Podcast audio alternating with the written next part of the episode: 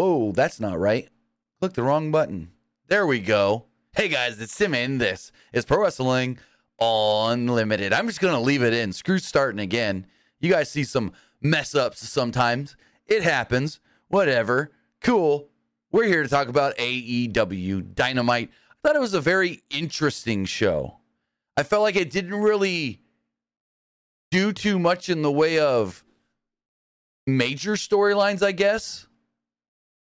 But as far as being an interesting show, it had me intrigued for multiple different reasons.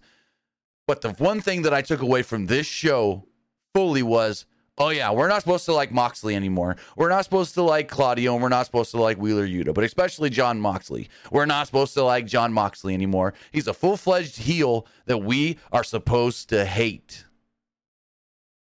And Don Callis still being Don. All kinds of sneaky and squirrely and snaky and bullshit.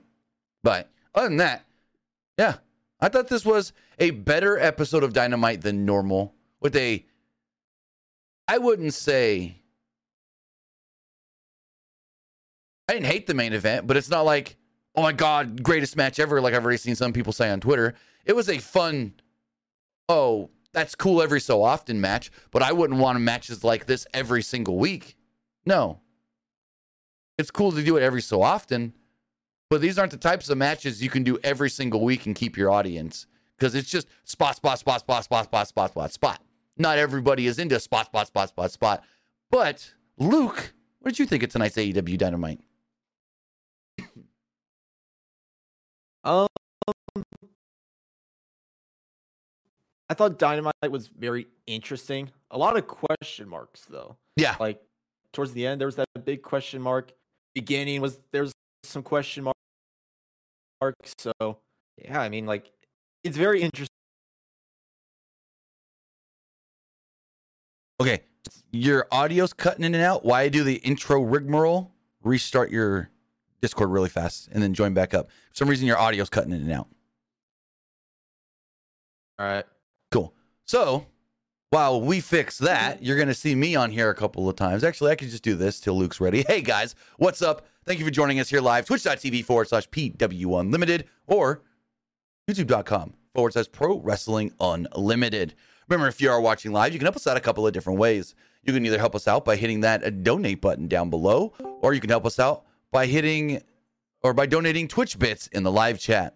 Also, remember, you can help us out by subscribing to the channel one of two different ways. You can either subscribe with a tiered subscription, or you can subscribe with Amazon Prime. Because remember, if you have Amazon Prime, then you have Prime Gaming. Prime Gaming gives you a lot of cool things like free games, free stuff for games, and they always give you one free subscription to any Twitch channel you want to subscribe to throughout the month. And I'd greatly appreciate it if you did right here, Pro Wrestling Unlimited. Remember, it's a free subscription. You take that Twitch account, you take that Amazon account. You link them together, bada bing, bada boom, your Prime Gaming. And remember, it also doesn't just have to be your Amazon account, it could be anybody's, whether that's your mother, your father, your brother, your sister, your grandma, your grandpa, your auntie, your uncle, anybody's. But also remember, you can support us over on YouTube by becoming a channel member.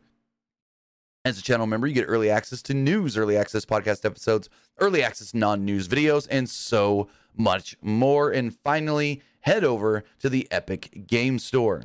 Head over to the Epic Game Store and buy something. Whether you're buying a new game, whether you're buying an old game, whether you're claiming the free game or getting bucks for Rocket League, Fortnite, and Fall Guys, use the code right down here, Epic Games creator code PW Unlimited at checkout, and you'll be supporting us at no extra cost. Remember, Fortnite's got a new season. It's the mega season. So if you haven't got the battle pass, use the code.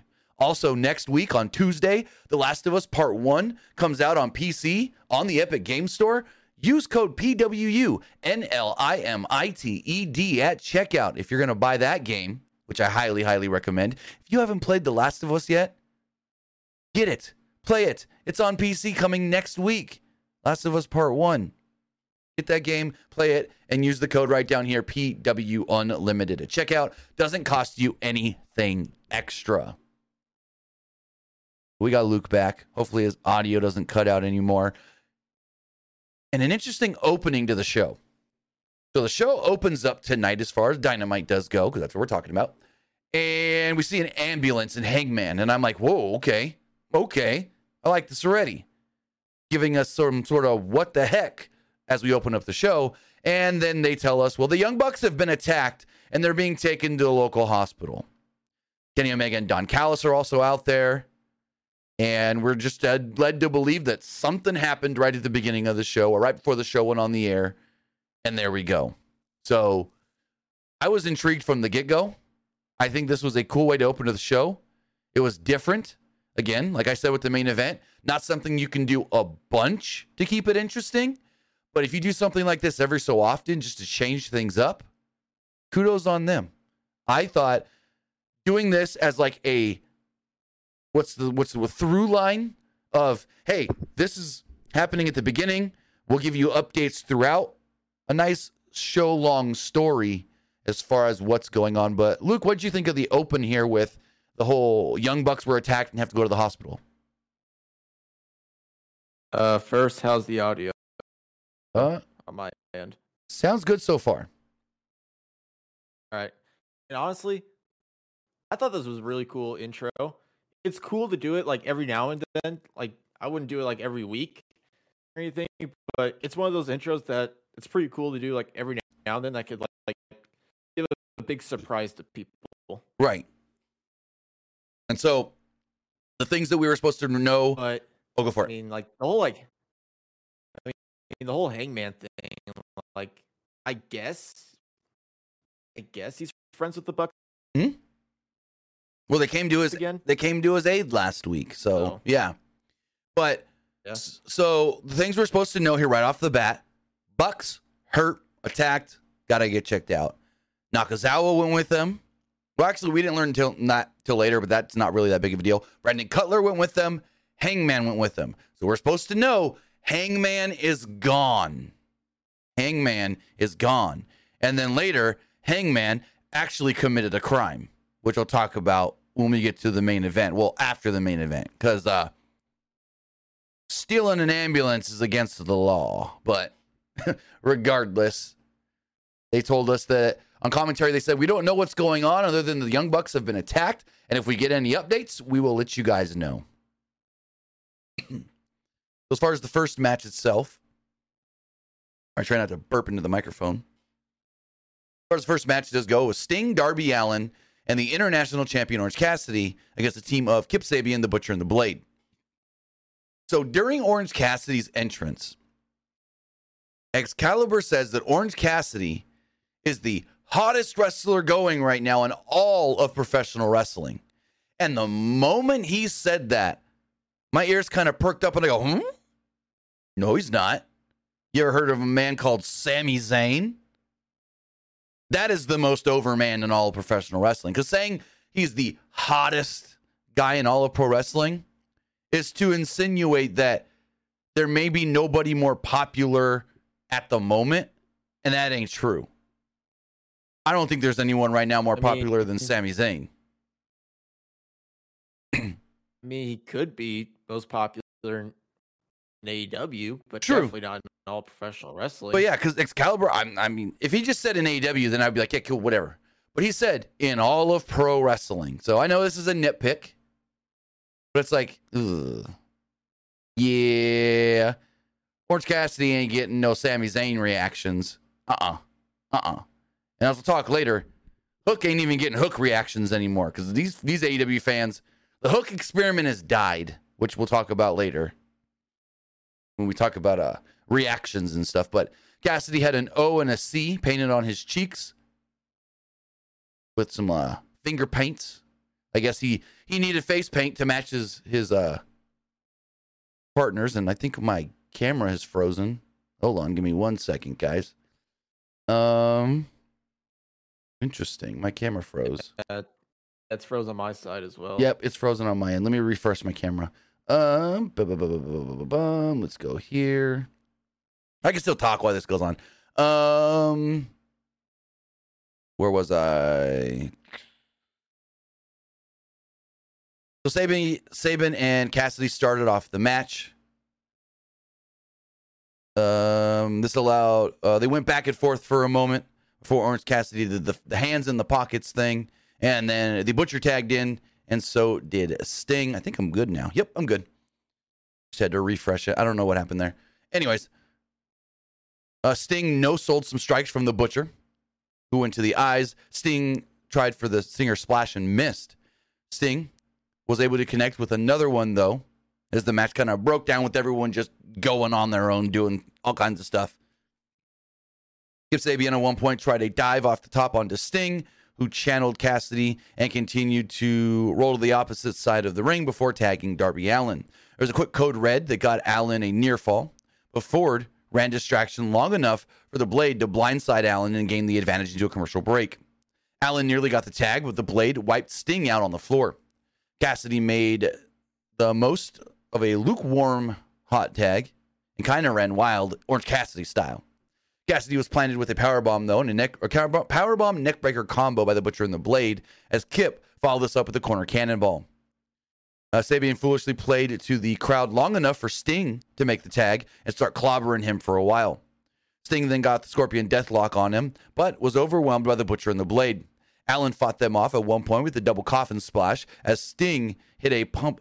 Uh, Sabian hit a pump knee, but there was a stun dog millionaire from Cassidy that led to some dueling dives on the floor with Allin onto the Butcher and the Blade. Sting then hooked Sabian with a Scorpion Death Drop and pinned him to pick up the victory. Fun match, but I felt like it, for me at least, too much stuff happened towards the end where I kind of got lost. As you could tell in my notes that I'm reading here, my notes are even kind of jumbled up because I even got lost watching it. A bunch of stuff just happened at the end. But what did you think of the match itself? I thought the, the match was just okay, nothing special. I feel like it was just a match on the card. I feel like the most interesting thing to me was like towards the end of the match where like I think it was like Darby was staring at like double or nothing. So Mhm. maybe they're teasing maybe Darby versus MJF at double or nothing is is probably what they're making us want to believe. Well, remember what MJF said, and I think this was a Rampage video or something, but they replayed part of it tonight. He said, if any of those three guys want to face me for the title, they've got to win matches and become number one contender first. So I believe it's whoever can, quote unquote, get to the top of the rankings, which I guess is a thing again, first gets the match against MJF. So whoever wins, uh, they didn't say how many matches, but whoever wins a certain amount of matches first gets to the top. And Jungle Boy was like, I think there was one part where Jungle Boy's like, well, I've won more matches than anybody in AEW, so I should already be up there. But yeah, that's I think what they're doing. It wasn't made super clear, but they air played a video where MJF's like, become number one contender and then we'll talk. Whichever one of you does it first. So cool. I mean, none of these guys were beating MJF anyway. So Most likely not.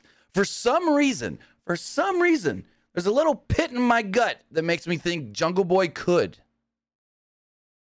Maybe somebody screws MJF. Jungle Boy is the only like, person I can And get you're him. I don't see you're Sammy Guevara beating him. You're cutting out again. Seriously. Yep, I'm not sure why. Here. I'm gonna try something on my I'm gonna disconnect Discord and reconnect. Stay on. Give us one second, guys. I'm gonna literally refresh my Discord. Maybe it's my end, I'm not sure.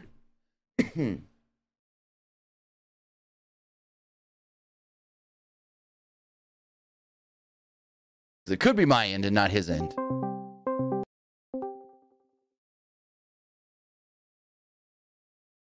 All right, let's try that because it could be- on my end that I just need to refresh or something and not you. How's the audio now? Good for now, but it was good for a minute before too. So we'll see. We'll see. We'll figure it out.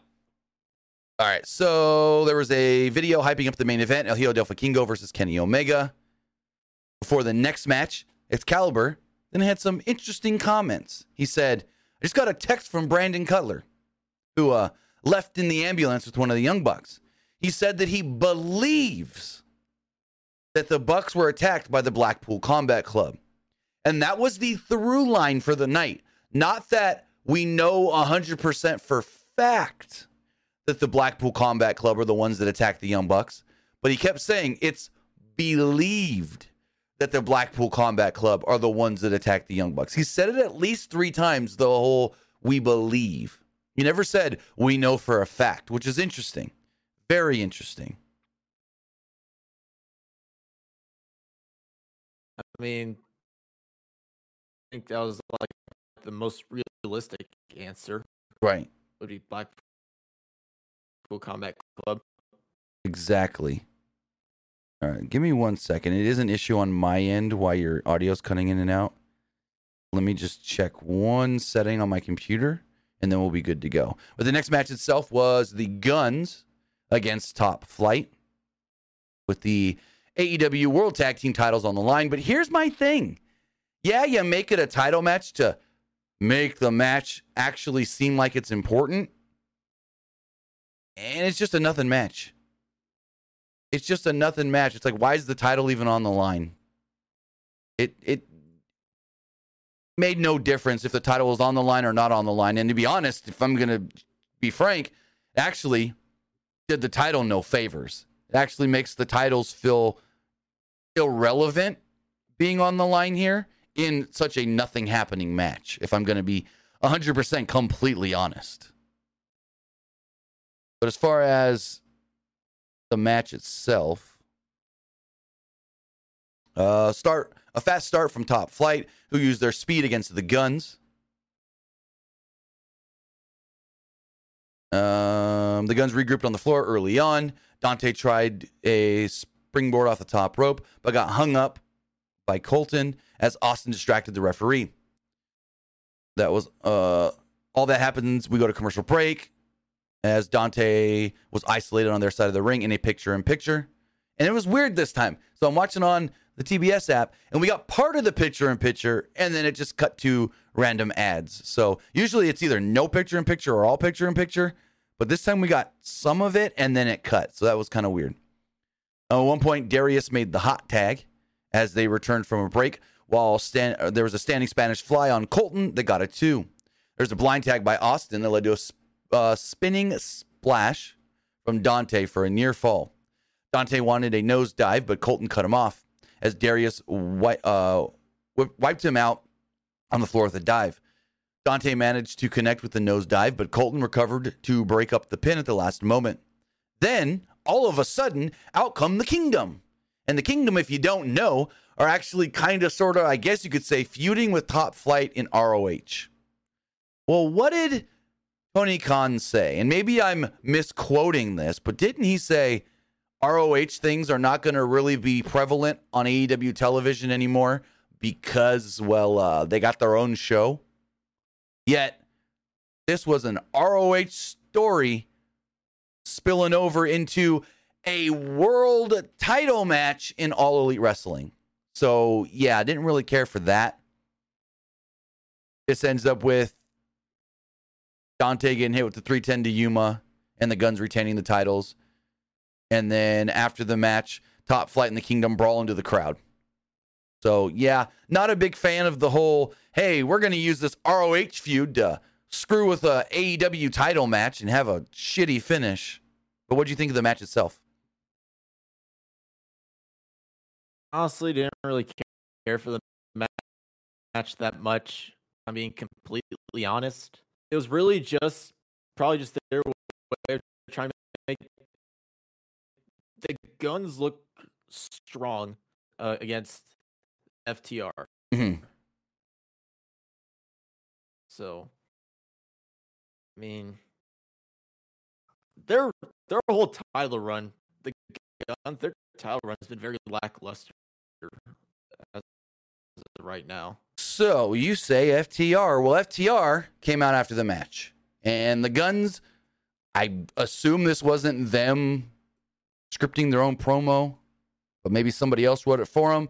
But they did themselves no favors, basically making themselves seem like nobodies in this promo because basically they tell FTR, Oh, you want another title shot? Well, why? You lost three belts and you lost to us. So why should you get a title shot? Which and maybe I'm just looking too much into this, saying, oh, and you guys are losers because you lost to us, does that maybe not make the guns also look bad because they're like, yeah, we're crappy, but you still lost to us? Am I looking too far into that? I mean, you're not wrong with that part.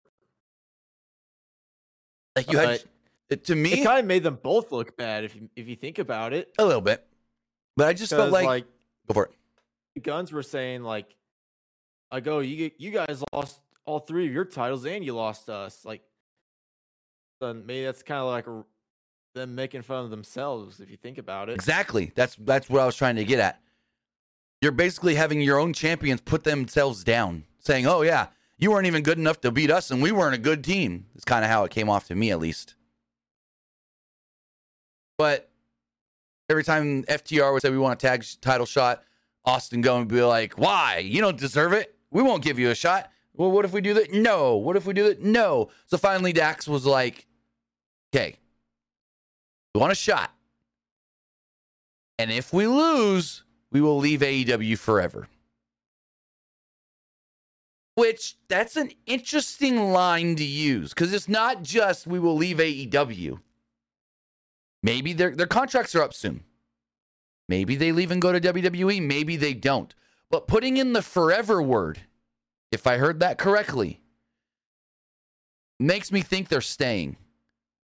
Because if there is even the slightest chance that they leave, go to WWE, and then want to one day maybe come back, you don't use the word forever. Because if you use that word forever and then they go to WWE, technically in storyline, credibility wise, they can never come back to AEW. That's why with the Jay White thing in New Japan, where it's like, oh, you're you're banned from wrestling for New Japan in Japan. Oh, now you're banned for wrestling anybody in New Japan. They didn't use no forever or or for X amount of years. They didn't put a contingent on it. It's just right now you can't wrestle for New Japan, Mr. Jay White. So for them saying we'll leave AEW forever makes me think they're winning the belts and they're not going anywhere. So that is interesting like word they said, but I know one of them did talk about like once their contract's up. I know one of them did talk about this was a while ago, saying like, how about we just like not sign anywhere Yeah, Dax. and just like casually work the indies? Yeah. And like, I know, and I think maybe they said like a little bit ago, like they decide what they're gonna do next, but they can't can't say it right now, like legally. which was interesting, which led to a lot of people thinking maybe they're going to WWE because of that. I heard that too, where he's like, yeah, we know what we're doing, but we can't say it yet. Which, if it is staying in AEW, that's still smart because it gives people the, uh oh, are they going to WWE? It at least saying that at least keeps people wondering and guessing. But, but like, if they were just going back to WWE, I mean AEW, then they they would just say, "Yeah, we're gonna resign with the company, and they won't get in trouble for it." No, true, but you want people to keep watching the television to see, oh, FTR could be leaving. What would the, what are they going to do with them if they are leaving? You know what I mean? That's the whole point. You mm-hmm. want to think that FDR could FTR could leave for the fact of people may want to watch just to see what Tony Khan does with them potentially on their way out.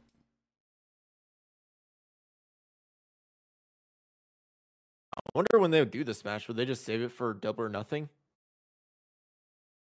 It might have to happen sooner because if rumors are correct, contracts might be up next week.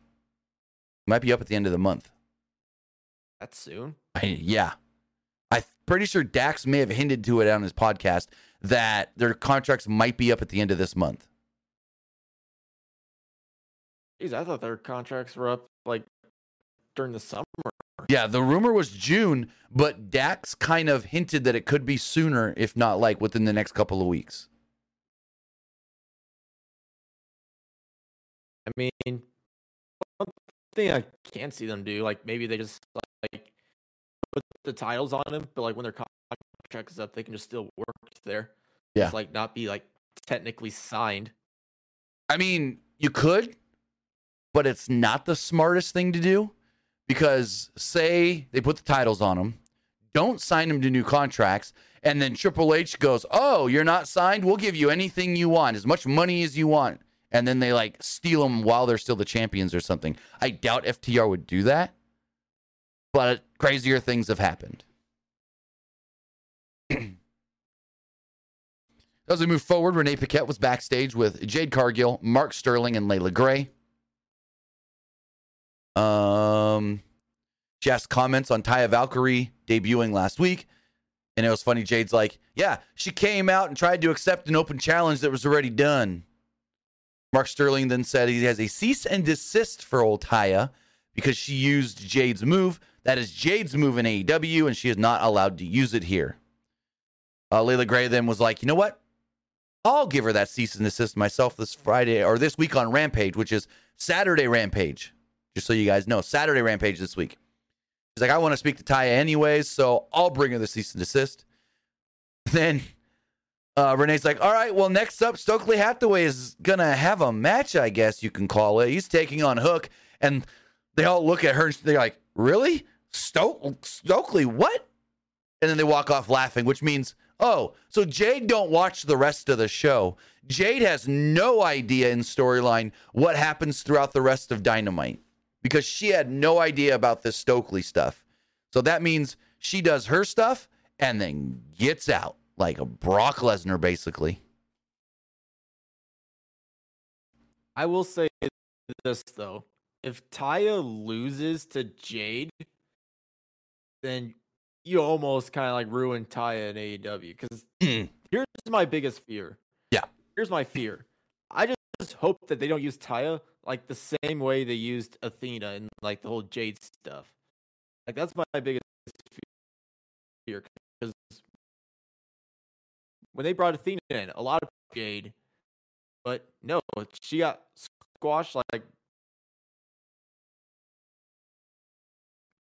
everyone else did by Jade. Mhm. So I have to defeat Jade, Right. Mean, she's Um, the best option right now because she already beat uh, Red Velvet, I believe. yeah, there's like nobody left. I mean, they could s- Kris Statlander, but she won't be back anytime soon. Mm, I'm trying to do them. Let's see. No. Double or nothing time, she could maybe be back, but that's still three months away. Two months away, maybe. Two months. so then we had whatever this was no DQ, Hook and Stokely Hathaway. I'm like, are you what? Huh? This was something. And so both Or men, Stokely Hathaway. right? So both men are in the ring. Like- go for it. Like he was taking like harder bumps than like anybody tonight, almost. True. And he doesn't even he doesn't even wrestle. That's supposed to. I think that was supposed to be the point. But funny, I guess you could say pre-match stuff here. Stokely's like, "Hey, I talked to Doctor Simpson, which it's Doc Sampson, so that was kind of funny." And uh, I'm not cleared to compete. I'm actually retiring, so I have a doctor's note. Here you go, Justin. And it wasn't a doctor's note; it was a receipt, a receipt from Wingstop. And the referee didn't want to, you know, buy all of this. And Justin was like, "Ah, I can't read this. It's not even a real note, and this and that." And they're like, "Yep, the match is happening." So Chase was on his hook, chucked Stokely. All um, he uh, chucked him over the barricade because Stokely ran into the crowd. He chucked him over the barricade back to ringside. Stokely was launched with a uh, overhead suplex onto the floor. Hook then tossed in the guard railing into the ring as Hathaway sprayed Hook in the eyes with a fire extinguisher. Hathaway then got a chair, quoted Tupac to the camera, and Hook blocked the chair shot and laid out Stokely with the chair. Hook then launched Hathaway into the uh, setup railing in the ring, and instead of going for the pin, opted for the red rub red rum submission. Also, there was kind of a funny thing during Stokely's entrance where whenever he was walking down the ramp, the firm behind him were like, oh, like concerned. And then as soon as he would turn around to look, they were like, yeah, you could do it. You could do it. And then he would like go and they're like, mm. And then they're like, yeah, yeah. So kind of funny stuff here. But in the end, he got beat by Hook. Not much really to talk about. What'd you think? These Hook chants are like really like dying. There was like no reaction for Hook whatsoever. Oh yeah, Like- no. Like Hook's music hit, there was a faint little ah. Hook came out, and there was no extra pop, no nothing. It used to be Hook's music hits, we get a, a somewhat pop, and then Hook walks out, and the place goes crazy. Well, now it's Hook walks out, and he's just getting no bigger reaction than Kip Sabian, which kind of sucks for for Hook. Well, I feel like the reason why is because of him holding the FTW belt. Because now fans are just looking at him like, oh, he's just a guy holding a nothing title. Yeah. Well, yeah, maybe it's the FTW belt, but the FTW belt's always been nothing in AEW anyways. So and like they really haven't like done anything to make look like better. They keep doing the same thing with him over and over. yeah, he's he. I don't. I don't want to say I don't think he's progressed or gotten better, but as you said, he's just the same every week, and it's kind of getting boring.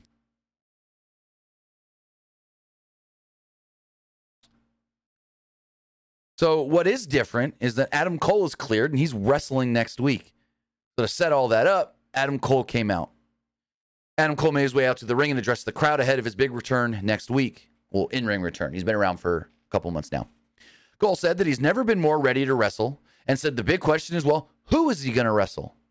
Before he could say anything else, out would come Daniel Garcia. And boy, have I never, or not never, but have I not in a while seen somebody that looked like they didn't care to be out there more than Daniel Garcia. Am I wrong here? Daniel Garcia felt like he did not want to be there and did not care about this at all. He had this look on his face like, Am I done yet? And is this over? Am I wrong in thinking that? Because that's how it came off to me. I mean, you're not entirely wrong with that statement because I did notice, like when he was out there, he he looked kind of bored. Yeah. He looked bored and like someone that just got fucking half baked a half hour ago and is still coming down off his high. Probably, I'm just gonna unless say, he, are- he unless he went out there and he was like, like, oh, I'm just out here just to set up a match that I'm gonna get crushed in next week. right? Like he a felt like he he- came off as a guy that didn't care about the segment he was in, and b kind of looked a little high, like. Yeah, I'm just out here doing whatever. Okay, cool. But yeah, very interesting. It is going to be Daniel Garcia versus Adam Cole next week. Garcia was out here going, Well, you were at home playing video games. I was beating people like Brody King, Ricky Starks, and Bryan Danielson. While you were gone, I became a locker room leader. What makes you so special? Cole said, You know what makes me special? Ringing the bell. That's what makes me special. When that bell rings, I become special. He said that uh, Cole said that someday Garcia could lead the charge in AEW, but it's the company he keeps, the JAS, that gives him false a false sense of security. Despite not wrestling in nine months, Cole is still a multi-time world champion who has traveled the world. Cole said that if Garcia is crazy enough to challenge him to next week, then bring it on. He said this isn't a return match for Cole; it's a statement because next week Adam Cole is back, baby. And Garcia was like, Yeah, I'll fight you next week. He just, I don't know. I couldn't get into this because the whole time Garcia felt like he would have, to me, Garcia felt like a guy that would have rather been anywhere else but here. That's just how he came off. Like he didn't give two dicks. He wasn't as energetic tonight as he usually is. Exactly. Because normally, like in his promos, he's always like energetic and like ready to fight. hmm Tonight, he just didn't really show that. Hence why I said he kind of felt like a guy that got stoned 30 minutes ago and was starting to come off of his high. Like, uh, cool. Oh, whoa, I'm, I'm actually supposed to be doing something important right now. It was just weird. He had, like you said, and I didn't think about it like that till you say that, but he had a different demeanor about himself than normal.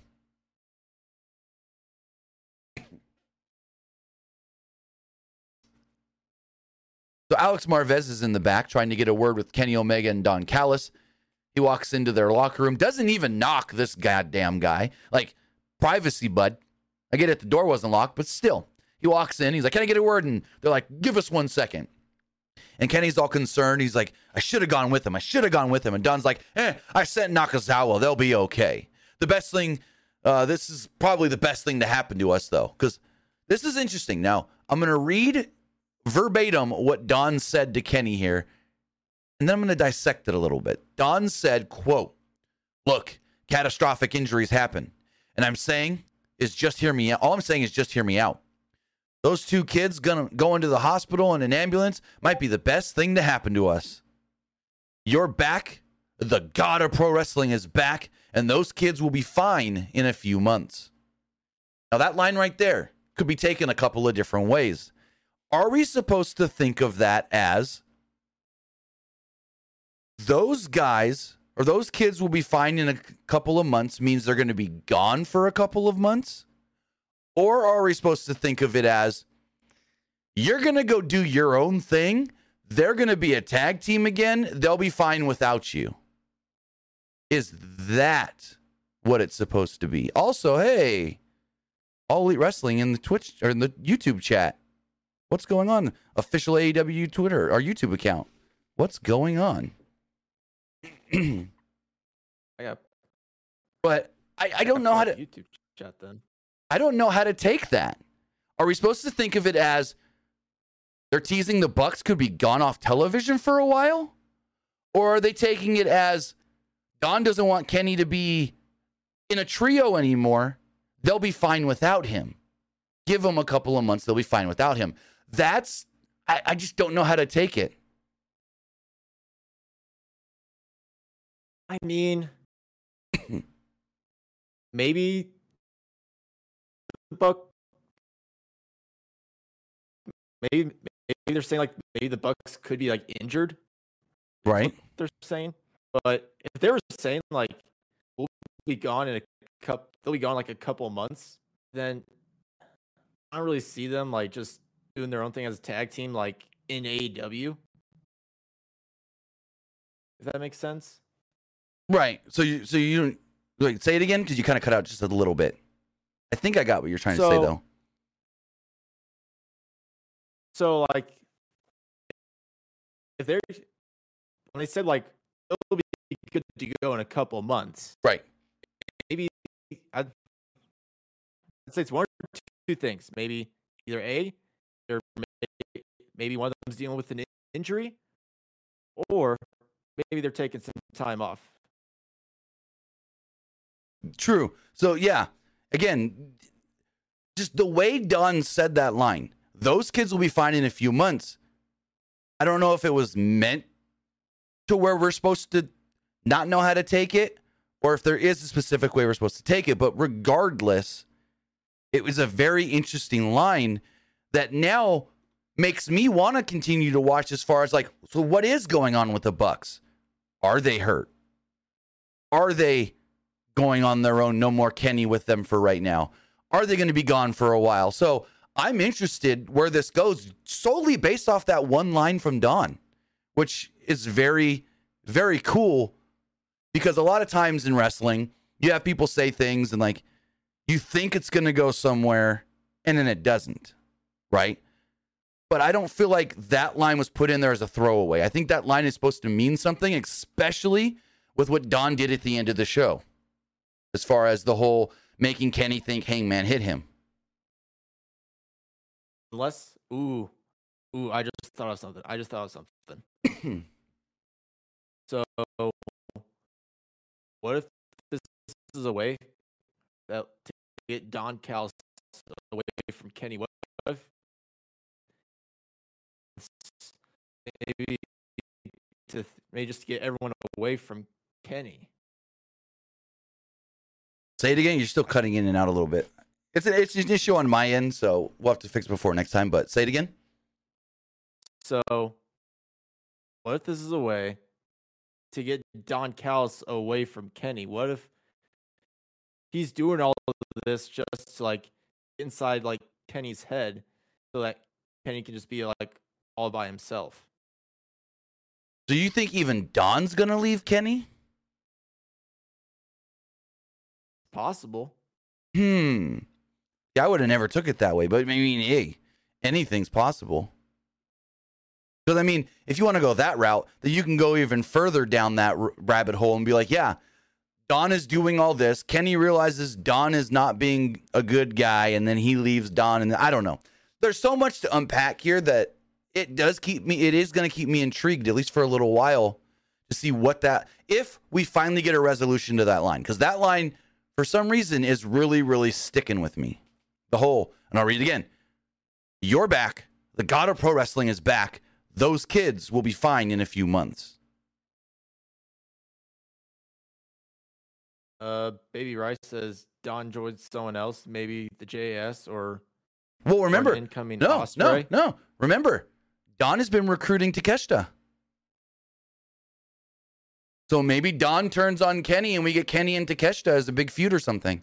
But you got to remember that Don has been recruiting Takeshita since like January, off and on. True. Maybe maybe they get Takesha and maybe like a tag team to pair with them, which I don't know, but I feel like it would make more sense if it was just Takesha. Yeah. And for the Osprey thing, I could see Don and Osprey, but Osprey's injured right now, so I don't know how long he's going to be out. I think it's a shoulder deal that got that. So he was injured. I think it was, and you can correct me in, in the chat or the comments if I'm wrong on this exactly, but. but he was injured, I want to say, in the first round of the New Japan Cup and then pulled from the remainder of the tournament. So, yeah, Osprey's out with an injury right now. So, I don't think they're building anything with Osprey. Hopefully the shoulder injury isn't thing isn't anything like, like long term. Yeah, it's it's le- it's legit, but we don't know how serious it is. Because when is uh the next Forbidden Door show supposed to happen? July, June. I'll tell you right now. The tickets went on sale today, pre-sale. I want to say they already sold over a million dollars in tickets. Um, June twenty fifth. So hopefully it's not nothing longer than June because Yeah. the rumor is maybe they're doing Kenny versus Osprey part two at Forbidden Door. Oh, that should be if if you if it's not a world title match, whether it's the AEW world title match or it's the um IWGP world title match, that should be your main event. Osprey Omega should main event Forbidden Door 2. Well, it's not called Forbidden Door 2, it's just Forbidden Door, but I think that should be the main event. I think that's going to be the match. And no disrespect to any of the world champions, Okada, MJF, or whoever's going to be the world champion in either company by then. I don't know if there is a bigger match that you can do than Omega Osprey for that show. Even even if it's a world title match, I I don't don't- think it would be bigger. I know Bryan Danielson still wants that match with Zack Sabre Jr., but that, Oh, I don't that- think that's bigger than. No, I don't think that's bigger. No. that match has to happen, but it's not bigger. No, based off of the reaction they got and the the reception they got from the fans online after their uh, Wrestle Kingdom match, I don't think there is anything bigger they can do for a Forbidden Door outside of that rematch. What would be a good opponent for Okada, like like from AEW? I would say Danielson, but I'd rather see him face um, Sabre. Unless they did like Claudio versus Okada, which would be fun. I'd like that. Adam Cole. But Yeah. then you can go, well, they kind of did that last year because Adam Cole was in the four way, and that's the match he really got hurt in. So it's like they kind of already did Adam Cole and Okada last year. But yeah, the Claudio one, especially now that Claudio's a super heel with the BCC, that would make a lot of sense. Super heel Claudio against big baby face Okada. ROH champion, if he's still the ROH champion by then, taking on the IWGP World Champion. I like it. I actually really, yeah, no, that's the move to go right there, Claudio. I would say he would have to lose the Ring of Honor title though. I don't think he would. that. I don't think he would have to. Everything is pointing to him defending it next weekend against um, Eddie Kingston, but I don't think he has to lose it. No, I don't think it would make a difference. Or make, I wouldn't say make a difference. Well, no, I don't think him having the title or not would make a big difference. No, thinking about it. Mm-mm. It's it this Forbidden Door is going to be interesting, especially with like Jay White not going to be in it because last last Forbidden Door like it was mainly like built around Jay White Well, yeah, almost. Jay White legit can't work Forbidden Door, even if like if you want to keep credibility, even if say AEW signs Jay White before Forbidden Door, he can't work the show because that stipulation of you can't work anybody in New Japan. So technically, even if Jay White goes to AEW over WWE, he should not work that show. Or else all credibility with that storyline and everything with that and yeah, dead. Which I still Unless they try to twist, I still think he's going to they try- WWE. But go. yeah. Unless they try to like twist it a little bit, it's like it's technically an AEW show over New Japan, so technically he can still work it though. Well, no, I don't even think it's that. This is a cross-promoted show. I think it's just as much an AEW, uh, New Japan show as it is an AEW show, to be honest. But the stipulation is not he can't work for New Japan. The end stipulation between Eddie Kingston and Jay White was you can't work anybody from New Japan. Like you can't have matches with people from New Japan anywhere. Was the end stipulation how I took it at least. Not just you can't work New Japan. So you can't do it. I still I still think he goes to WWE though. Oh yeah, Give, give me Jay White and AJ, and give me Jay White and Finn Balor, or just give me a triple threat: Jay White versus AJ and Finn, and then Jay White versus everybody see- else, because that would be Jay White versus anybody on that main roster would be amazing. you know, would be amazing that I'm hoping for. Cody defends the title, like the world title, against Jay Finn an AJ in a fatal four way match, like a Bullet Club Bullet Club. fatal four way. No, you want to know what you even better? Night one or two doesn't matter. WrestleMania. John Cena beats Austin Theory for the U.S. title. John Cena then opens up the Raw after WrestleMania with a John Cena U.S. title open challenge. Boom. Jay White debuts and beats Cena for the belt. Night one. New U.S. champion Jay White. Book it, Triple H. I mean, yeah, because some people are probably saying, you know, Jay White should go after the United States belt first over the, the world title. Yeah, I, I mean, I wouldn't be against him going for the world title, but there's going to be a lot of people in WWE that may not even know who Jay White is. So start him in the middle and then build him up. I like that. I really do. As far as the next match here, it was Jon Moxley against Stu Grayson. And early on, there was, I felt like a little bit of confusion between the two. Like, they were on different pages as far as some of the spots that were supposed to take place early. So after an early slugfest, Moxley wrestled Grayson to the mat. Both men awkwardly collided, and there was like visible frustration from Moxley. Like the match wasn't going right, and he was getting a little pissed off for reals. So he threw a chair at one point at ringside before heading back into the ring and hit a Saito suplex on Grayson, who was launched off the apron into the uh, barricade outside. Back inside the ring, Moxley locked on a Texas cloverleaf, but Grayson escaped. Hit one dropkick, only for Moxley to take over yet again. Grayson fought back and flattened Moxley before connecting with a spinning slam and a twisting springboard senton for a near fall. Grayson then went back to the top, but was briefly distracted by Yuta. Dark Order and the BCC exchanged words as Grayson took out the BCC with the moonsault, while Moxley took out Dark Order with a dive. Back inside the ring, Grayson connected on a 450 splash, and Moxley did kick out. Grayson called for the nightfall, but Moxley countered it into a bulldog choke. Moxley then drove the knees into the head and then got the rear naked choke in as Grayson faded away, only to cannonball in the corner with Moxley on his back.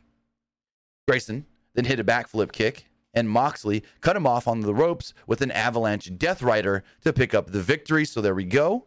Jon Moxley does defeat Stu Grayson. And after the match, it looked like he was going to go and attack Stu Grayson, but then Reynolds and Silver stopped that and they kind of got in the way and everything. And Excalibur let us know hey, last couple of weeks, Moxley has been super aggressive to the point where the match ends and he still wants to do damage to his opponent. Good thing Grayson and, or not Grayson, um, Silver and Reynolds were out here to make sure that didn't happen to Stu. But what do you think of the match itself? I liked it. Yeah, I definitely liked the match. It was better than what I expected. I'll say that. So yeah, they're really like trying to make it seem like Moxley's full on heel. Oh, Like nobody's supposed to like this guy. Yeah.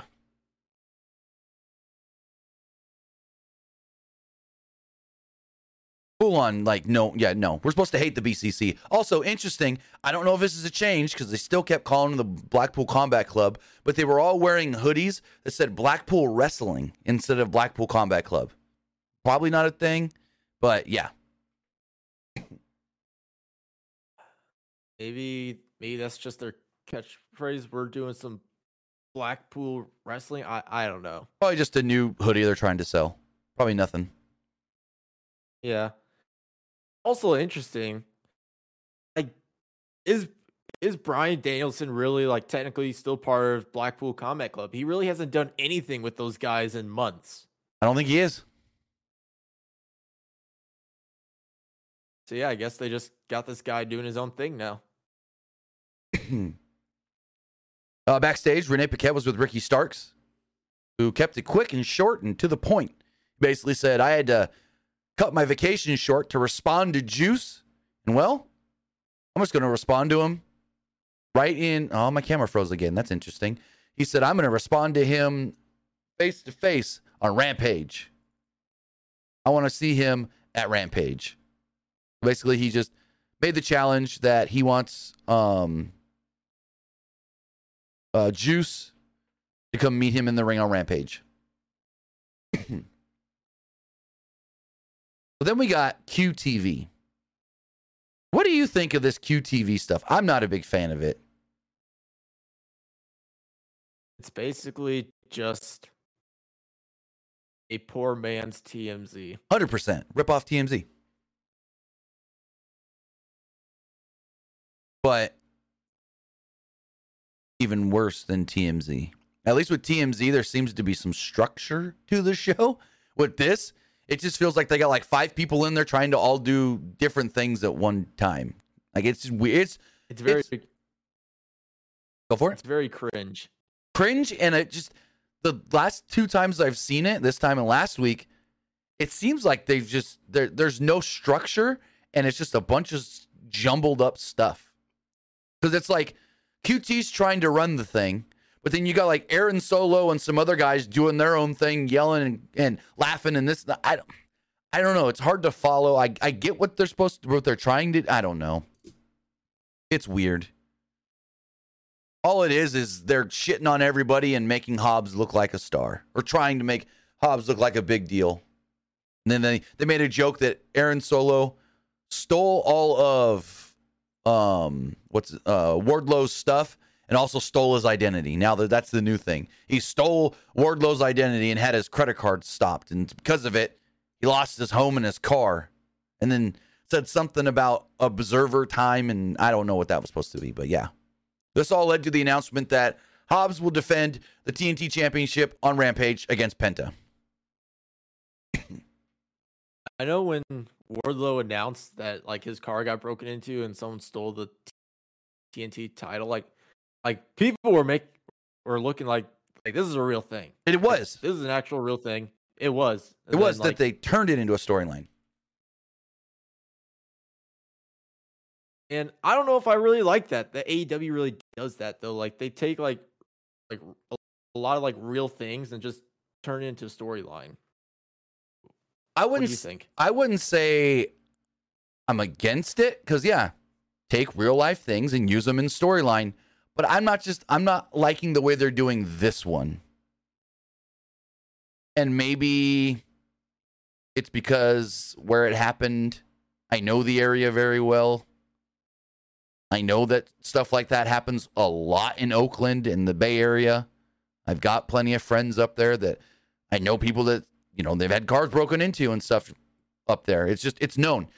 Like, I don't know if he was in Oakland, but the joke is you go to Oakland for five minutes, you're going to get something stole. So, yeah, I don't know if it's for me because of where it happened and just things that I know that have happened up there to people I know, or if it's I don't know. I, I I'm torn because I like when you kind of make real life becomes story sometimes, but this one is just not working for me. Yeah, it's not working for me either. Like, not to try to compare them to WWE, but say the Matt Riddle, Seth Rollins stuff. When Seth did the whole, oh, yeah, well, your wife left you and took your kids because they want nothing to do with you. I liked bringing that realism, realism into it. I liked that.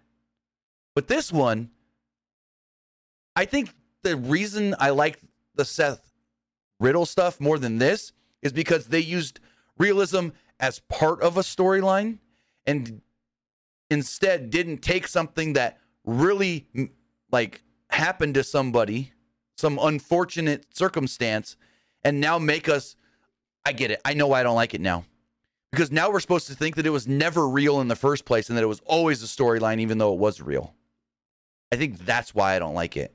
Because this is a real unfortunate situation that happened to Wardlow. He got all of his stuff stolen, yet now they want us to think that it wasn't real at all. I think that's why I don't like it. I think I just, it all just clicked in my head at once. That's why I don't like it. Because we're supposed to now think that maybe maybe it was a storyline all along and we got got. Yet he was in the Northern Bay Area. That happens to people all the time up there. It was real. Yeah, I I absolutely agree with that. So next up, we had a nothing happening match. It was Toni Storm and Skye Blue. Again, nothing happening. Like this. Storm rushed Skye Blue early on, but Blue made a comeback with some strikes, a face buster, and a drop kick to the floor. There was a nice hurricanrana off the apron to the floor uh, to follow, and Skye Blue quickly climbed to the top, but was cut off and sent to the floor with uh, storm with a storm hip attack. Saraya and Soho put the boots to Blue with the ref distracted. Storm then missed a chop against the post, and Blue uh, clocked Soho, only to be planted with a storm suplex on the floor. This all allowed uh, Storm to take over during the break. At one point, coming back from the break, there was a tilt-a-whirl head scissors that led to a spin kick. He's got a two for Toni Storm. Storm then avoided a code blue at one point and hit a Thesz press and a spinning DDT off the ropes. Storm then called for sweet chin music, or sweet cheek music, I mean. And Blue avoided it with a pump, pump knee and a code blue. Soho ran more distraction with the referee as Blue missed her spinning slam on Storm, who connected violently with the sweet cheek music. There's a German suplex and a Storm Zero to pick up the victory. After the match, the Outcasts, as they're now called, tried to attack Skye Blue when Willow and Riho would come out to make the save. They chased them away with a lead pipe. What'd you think? I mean, really wasn't a whole lot to this match, really. I mean, I'm curious to see like if they're gonna add another person to the Outcast to make if they're gonna do like a eight woman blood and guts match. So if we think about it, on the babyface side, it's Hayter, Baker, Riho, and Willow. Th- Those four. If not Willow, probably Skye Blue because she's been. Well, that's what I'm saying. lot. Well, that's what I'm saying. And then you add Skye Blue, that makes it five. Maybe you take out Riho because Willow's been more. Because Willow makes sense for the Ruby aspect because Willow and Ruby were friends. Riho kind of. I get why you would want Riho in here as the the homegrown, the first champion in the women's division. But I feel like Riho is coming off as an extra afterthought, not needed. And then for like the heel side, the only person really I, I can think of is Athena. Only one that Uh, makes Athena, sense. She's the she's the uh, Ring of Honor Women's Champion. Yeah, but they could still use her. It's not like Claudio ain't the Ring of Honor World Champion on the show every week. And if she was healthy, maybe Mercedes Martinez, but she's gone with an injury. True. I mean, one of the ones that makes the most sense to be on the OG side is Kris Statlander, but again, she's one that's out with an injury. I feel like the trickiest part is just trying to like get someone else on the uh well-known established side. Yeah. for like homegrown, you can easily you can easily get people on there. Mhm. I mean, if you really want to go. So, are we supposed to think that the quote unquote outcasts, the heels, are just supposed to be all former WWE girls? It's what it's looking like right now. Well, then screw it. Give them Taya, or not Taya, Tay Conti. She was in NXT.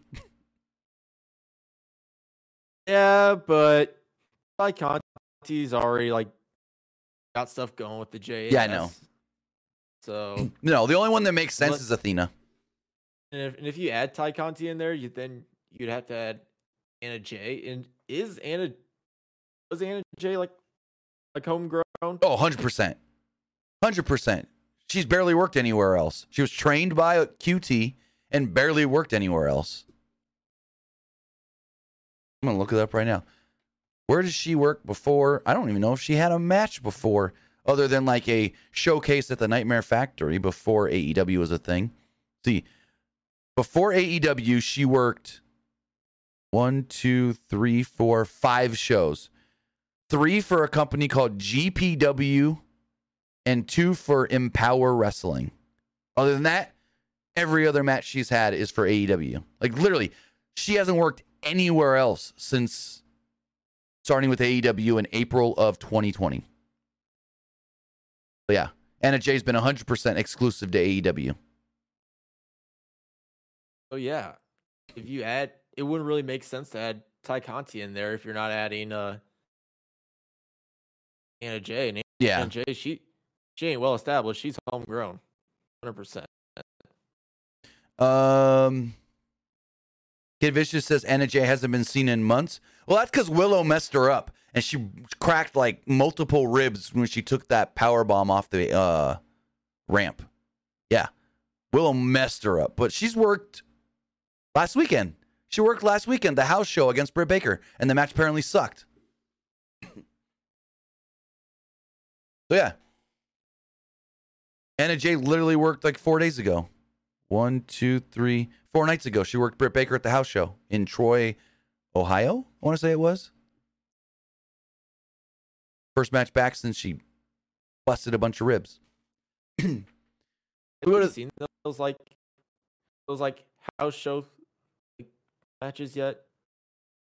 Well, no, and that's why they're house show matches. They're non televised. Now, if if you want to go see Anna Jay versus Britt Baker, a lot of that match has kind of been spliced together from Twitter clips on YouTube. You kind of can see a good majority of the match, and yeah, it don't look good at all. And I heard from someone that was there, the match was crap. I wonder. I wonder how the AEW wrestlers like. I wonder how they feel about like going on like doing those house shows again because some of them like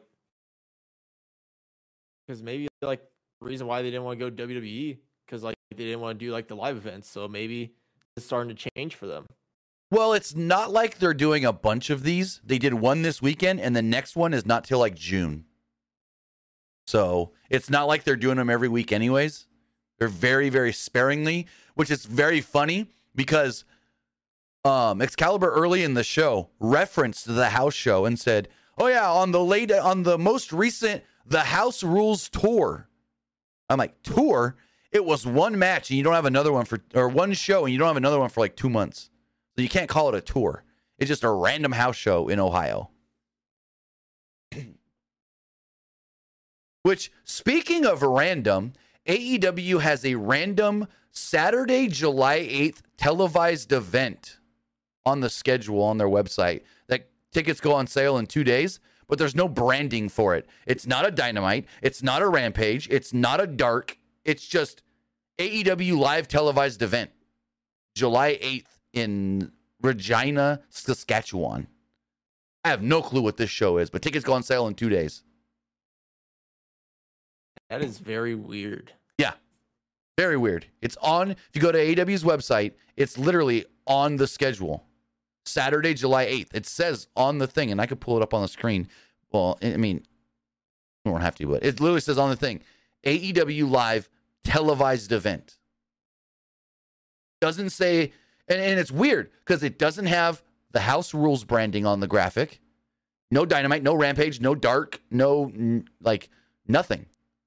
I have no clue what this show's going to be. It doesn't even have Battle of the Belts branding or anything. So unless it's going to be kind of lazy.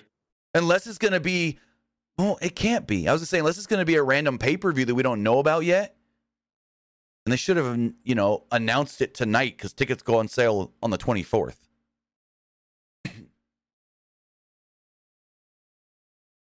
but it says It's kind of literally lazy that they're just saying like just AEW televised event. Yeah. like it literally something. All it says is July 8th. It's a Saturday, and it says bell time 6 p.m. Central. So it's like, huh? Now there's that rumor. It is that rumor that Warner Brothers Discovery want to give them another hour weekly show. Maybe they're going to get a Saturday night at 6:05 show. But then at Maybe. that, but then at that, why do it live? I don't know. We'll have to wait and see. Maybe we get more word on it later this week once tickets go on sale. So in the back, we get more of you're supposed to hate Jon Moxley. Stu Grayson's being looked at by the doctor when all of a sudden Moxley walks up behind him and is just standing there and then puts him in a choke. Kicks him a couple times and walks off. Like, what? Huh? Okay. Cool. I get it. We're not supposed to like this guy anymore. He's a big bad bully that we're supposed to hate. What do you think of heel Moxley so far? Do you think do you think he's just as good as a heel than he is a babyface? Well, yeah, I don't see much of a difference, if I'm going to be completely honest, other than the fact of he's not cutting the thank you for being behind me fans promos that he used to cut. Like, I'm here because I love performing for you guys. Like, that, that used to be Moxley's thing. I love to fight people, but I also love to fight people for your entertainment. Now, he don't even speak. He's just like, I want to beat people's ass. It's not a big change, if I'm being completely honest. I mean, majority of the times, like he's always like somewhat been the heel and like almost half of his like storylines when he Yeah. is a baby face. Exactly. Like even the hangman stuff, he was the heel even though when he started out as the baby face. Mm-hmm. Right. So then, as we move on, we got our main event of the night. It's what they called the International Dream Match Kenny Omega versus El Hijo Del Vikingo. And I did miss like the first minute or so of this match. I was busy making dinner. So my notes start where am I? Kenny Omega misses a corner splash. Um, where am I? My notes just froze. Give me one second. Okay, Omega misses a corner splash, and Vikingo starts to show off some of his athleticism with an implosion Hurricane Rana out of the corner and a corkscrew kick to follow. Omega was sent to the floor, where Vikingo hit a shooting star press off the apron. There was a 450 splash off the second rope that got Vikingo a near fall back inside the ring as Omega battled back with a tilt-a-whirl backbreaker and a fisherman's buster. Omega then chucked Vikingo into the barricade and set up a table at ringside. Vikingo then fought back on the apron with some chops, but Omega hit a perfect looking monkey flip on the edge of the apron to give Vikingo a rough landing. Omega wanted a snapdragon off the apron through the table, but Vikingo sprung into the ring leapt off the top rope and hit a, a, leapt off the top rope. And I wrote this weird. Oh, okay, here we go. Left off the top rope and hit a Dragon Rana on the apron to the floor. Back inside the ring, Vikingo smoked Omega with a nasty corner kick, but as they fought on the ropes, Omega tried to powerbomb Vikingo, and Vikingo turned into a Hurricane Rana in midair and planted Omega right on the top of his head. Vikingo quickly followed this up with an incredible spinning Phoenix splash and got a uh, yeah, and got a pin. But Kenny kicked out at two. Uh, Omega caught a flying Vikingo in midair with a power bomb and a pump knee, but Vikingo kicked out. Omega then followed this up with a snapdragon. Omega then hit a picture perfect V trigger, but Vikingo countered a one winged angel into a swan dive, poison Rana, and spiked Omega. Omega then found himself on the table at ringside when Vikingo would bounce off the ropes, step up the second and third, 630 springboard off the ropes through Omega. Huge pop. Excalibur then goes, Oh, I've never seen that before. And I'm like, ah, proved my point from earlier. So, since this match was announced, people on Twitter were going either two different, one of two different ways. Either A, who's Vikingo? I don't know who this guy is. Or, you're not a real wrestling fan if you don't know who Vikingo is. You should be watching everything. You should know who he is, da da da da. Well, this exact same move, Vikingo did no more than two weeks ago, or no earlier than two weeks ago on a GCW show. So for Excalibur to say, I've never seen that before, proves the point of not everybody can watch everything, which means not everybody is going to know who every random person Tony Khan brings in is. So for the people on Twitter that were saying, oh, if you don't know who Vikingo is, you're not a real pro wrestling fan. Yeah, no. Because even the guy that's supposed to be watching some of the most of anybody to know who all these different people are when they get brought in isn't. And proved that tonight when he goes, I haven't seen that before. On a move that literally happened on a GCW show two weeks ago. But I digress. It's a cool spot. 630 through a table at ringside. also, wasn't Vikingo like eight or ninth in like the pro wrestling like top 10 illustrated thing? Um, good question. He might have been. PWI 500. Uh, I can tell you right now. Vikingo was listed as number eight. Yep. But I'm not saying that Excalibur didn't know who Vikingo was. Of course, Excalibur knows who Vikingo is. My point is, even Excalibur, who's the guy that makes it seem like he watches everything, proved that he doesn't watch everything. And so when you got random people on Twitter saying, oh, if you don't know who Vikingo is, if you don't watch all this other stuff, you're not a real fan. Well, then if Excalibur's not watching, then how does that make us lesser of fans? I'm just saying. I don't I don't watch I don't keep up with mm-hmm. everything. Like yeah. I can't remember the last time I I watched an Impact episode, for example. Like I saw one person on Twitter yesterday going, "Oh, people don't know who Vikingo is, are just WWE loyalists who hate AEW and just want to crap on it." Well, you know what? I know a guy that all he watches is AEW every week. Watches Dynamite, but only watches Dynamite. His favorite wrestler is MJF only watches Dynamite, doesn't watch anything else in AEW, doesn't watch WWE, doesn't watch Impact. It's like, okay, some people only watch certain things, but are still fans. So I there was a lot of weird stuff on Twitter over the weekend of you're not a real fan or you're this and I don't know. I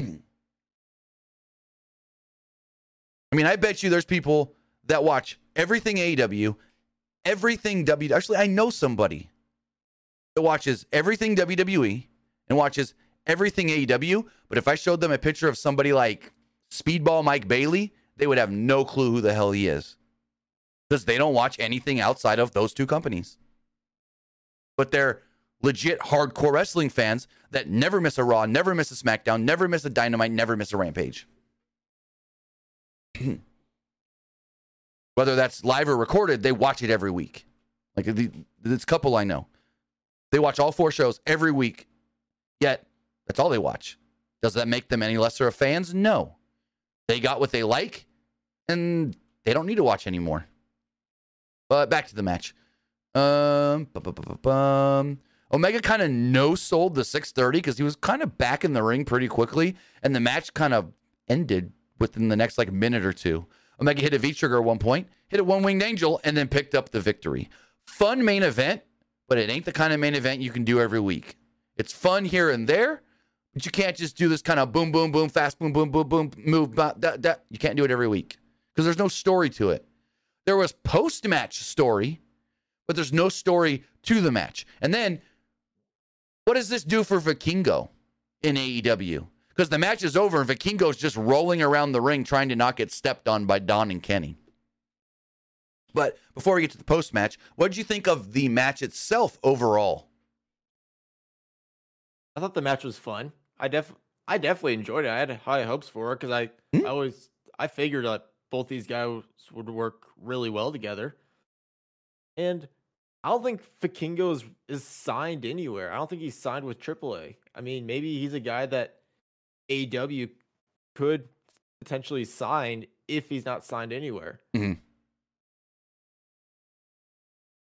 Uh, Kid Vicious in the YouTube chat says, "We all know who Speedball Mike Bailey is. I know somebody that don't. I legit know people that would not know who he is. So you just say we all is an over-encompassing bad statement, bud. To say we all is a false statement.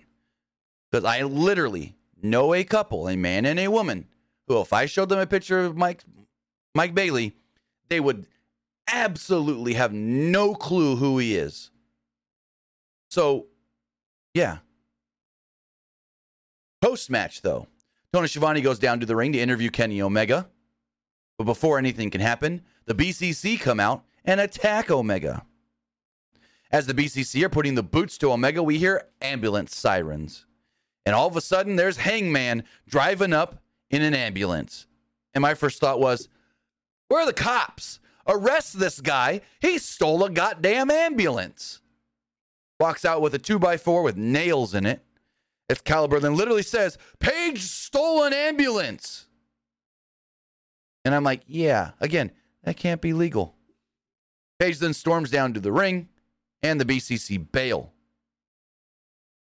Don Callis then comes up from behind uh, Hangman. Hangman almost swings the the two by four at him, and then realizes, oh, it's Don. Sorry. Don then falls over. Kenny's like distracted off, looking at something else. Don then falls over, and Kenny's like, what happened? And Don's like pointing at Hangman, wanting Kenny to think that Hangman hit Don. Kenny and Hangman start yelling at each other. I think Kenny yells, I don't have to take this or I don't have to be involved in this or something or other. And we're back to, oh, Kenny and Hangman are at odds. They don't like each other anymore. And yeah, weird finish, but I believe this may all be Don trying to get Kenny to not want friends anymore and go back to being quote unquote the belt collector version of Kenny, where I we're just gonna focus on Kenny Omega, and we're gonna try and get you back to the world title, and we're gonna try and make you the big the biggest star in this company again. Screw everything else and everybody else. But yeah, very weird ending to the show. What'd you think of the the post match? I mean, that's that's kind of what I said earlier. Maybe like Don Callis is just trying to like get in Kenny's head to where like like these guys you shouldn't be with these guys. Look what Hangman did to me, even though like Hangman never attacked him. Mhm. That's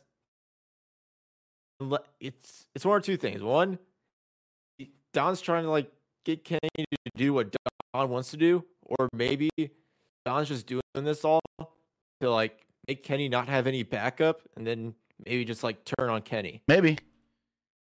Maybe. But I, I am interested to see where it does lead to. Because now now the whole story is you've got the Bucks who want to help Hangman. You have Hangman that wants to be back with them. But then you've got the Kenny factor of where does Kenny fall with Hangman and the Bucks and their new or rekindled friendship. So I'm interested. I'm very interested. And this is one of the stories in AEW that's got me interested when I'll be honest, there's been a lot of AEW quote unquote storylines because their stories kind of fall apart a lot that hasn't kept my interest. But this is one that does have me interested for sure. As far as Rampage this Uh, week, uh, go for it. Uh, Baby Ice in the chat says Don Callis and Omega finally get to MJF, but then Callis turns on Omega during the title match. Oh, that would be great. Actually, Don going with MJF. Ooh, I would, I would not be against that one. Oh, Don cutting promos with MJF, like to get. Oh man, that would be actually really cool. I'd like that. I'd like that a lot. That that would be awesome. I mean, Don Callis would be a perfect person to pair with MJF. Oh, yeah. if you wanted, if you wanted to give MJF like a manager. Just two shitty human beings together. Heck yeah. Uh, as far as Rampage goes, remember it's on Sunday, no Saturday this week, 10 um 10 p.m. Powerhouse Hobbs will defend the TNT Championship against uh, Penta El Zero Miedo. We'll hear from Ricky Starks, who wants to go face to face with Juice Robinson. Taya Valkyrie will be going one on one with Leila Grey. Brody King will take on Jake Hager, and the acclaimed will take on the Kingdoms, Matt Taven and Mike Bennett. What that, guys? That is everything that took place tonight on AEW Dynamite. Any closing thoughts on the show before we get to the polls? Um, I don't believe I have anything else. Yeah. As far as the polls do go, let me refresh these really fast. And I don't know what happened, but my computer is kind of not running great right now, I guess you could say, as you guys have noticed, because realized the audio issues we had earlier, which seem to have subsided, were on my end, not Luke's end, which is good to know. But you um, need to restart your computer. Probably. I've been doing a lot of very intensive graphic work today, so that could have been in. I probably should have restarted before we went live. But, anyways, refresh the polls. As far as the Twitch poll does go, um, we'll get back to that. It's not refreshing for some reason. Twitter poll. Oh no, Twitch poll. Uh, 83% liked it. 17% thought it was just all right. As far as the Twitter poll does go, 80 no, 61% liked it. Ooh. 23% didn't like the show and 14% thought it was just okay. As far as the YouTube community poll does go, YouTube community poll. 65% liked it. 18% thought it was just all right, and 17% did not like the show. Some of the comments on that poll are Oh, this person says, turned it on as uh, El Hijo was getting in the ring. Felt like I didn't miss anything else. Okay. Um, this person says, okay. I hate the people that go, didn't care for it, so I didn't watch it. Well, then why are you even commenting? Now, this person says, main event was great. Everything else was just all right. Person says, I liked it. Good show. Person says, it was just all right with a good main event. Yeah, a lot of people are, are under the, yeah, a lot of people are saying kind of the same thing. An okay show with a really fun main event. And as far as the YouTube live poll does go, 71% liked it. 18% thought it was just all right. No, yeah, 18% thought it was just all right. And 10% did not like it. So with that, guys, I want to say thank you for joining us here live. Twitch.tv forward slash PW Unlimited, YouTube.com forward slash Pro Wrestling Unlimited, and if you're listening later, podcast services all around the globe like Stitcher, Spotify, Google Pod, Apple Pod, Anchor, iHeartRadio, and so much more. Luke, tell them where they can find you. You can find me over at Twitter at Petke underscore 21. And you can also find me over at Twitch at the Luke Petke. With that, guys, I'll be back live Friday morning for the wrestling wrap up. I might go a little earlier than normal because at like one o'clock, I got to be at my kid's school for an event. So I might do the wrap up at 10, between 10 and 10.30 instead of 11 and 11.30 Pacific. But I will let you guys know if I do end up going a little earlier. So just keep an eye for that on the YouTube community tab or our um, Twitter. But with that, guys, I want to say thank you for joining us. Have a great rest of your night, and we'll see you next time. Have a good one, guys.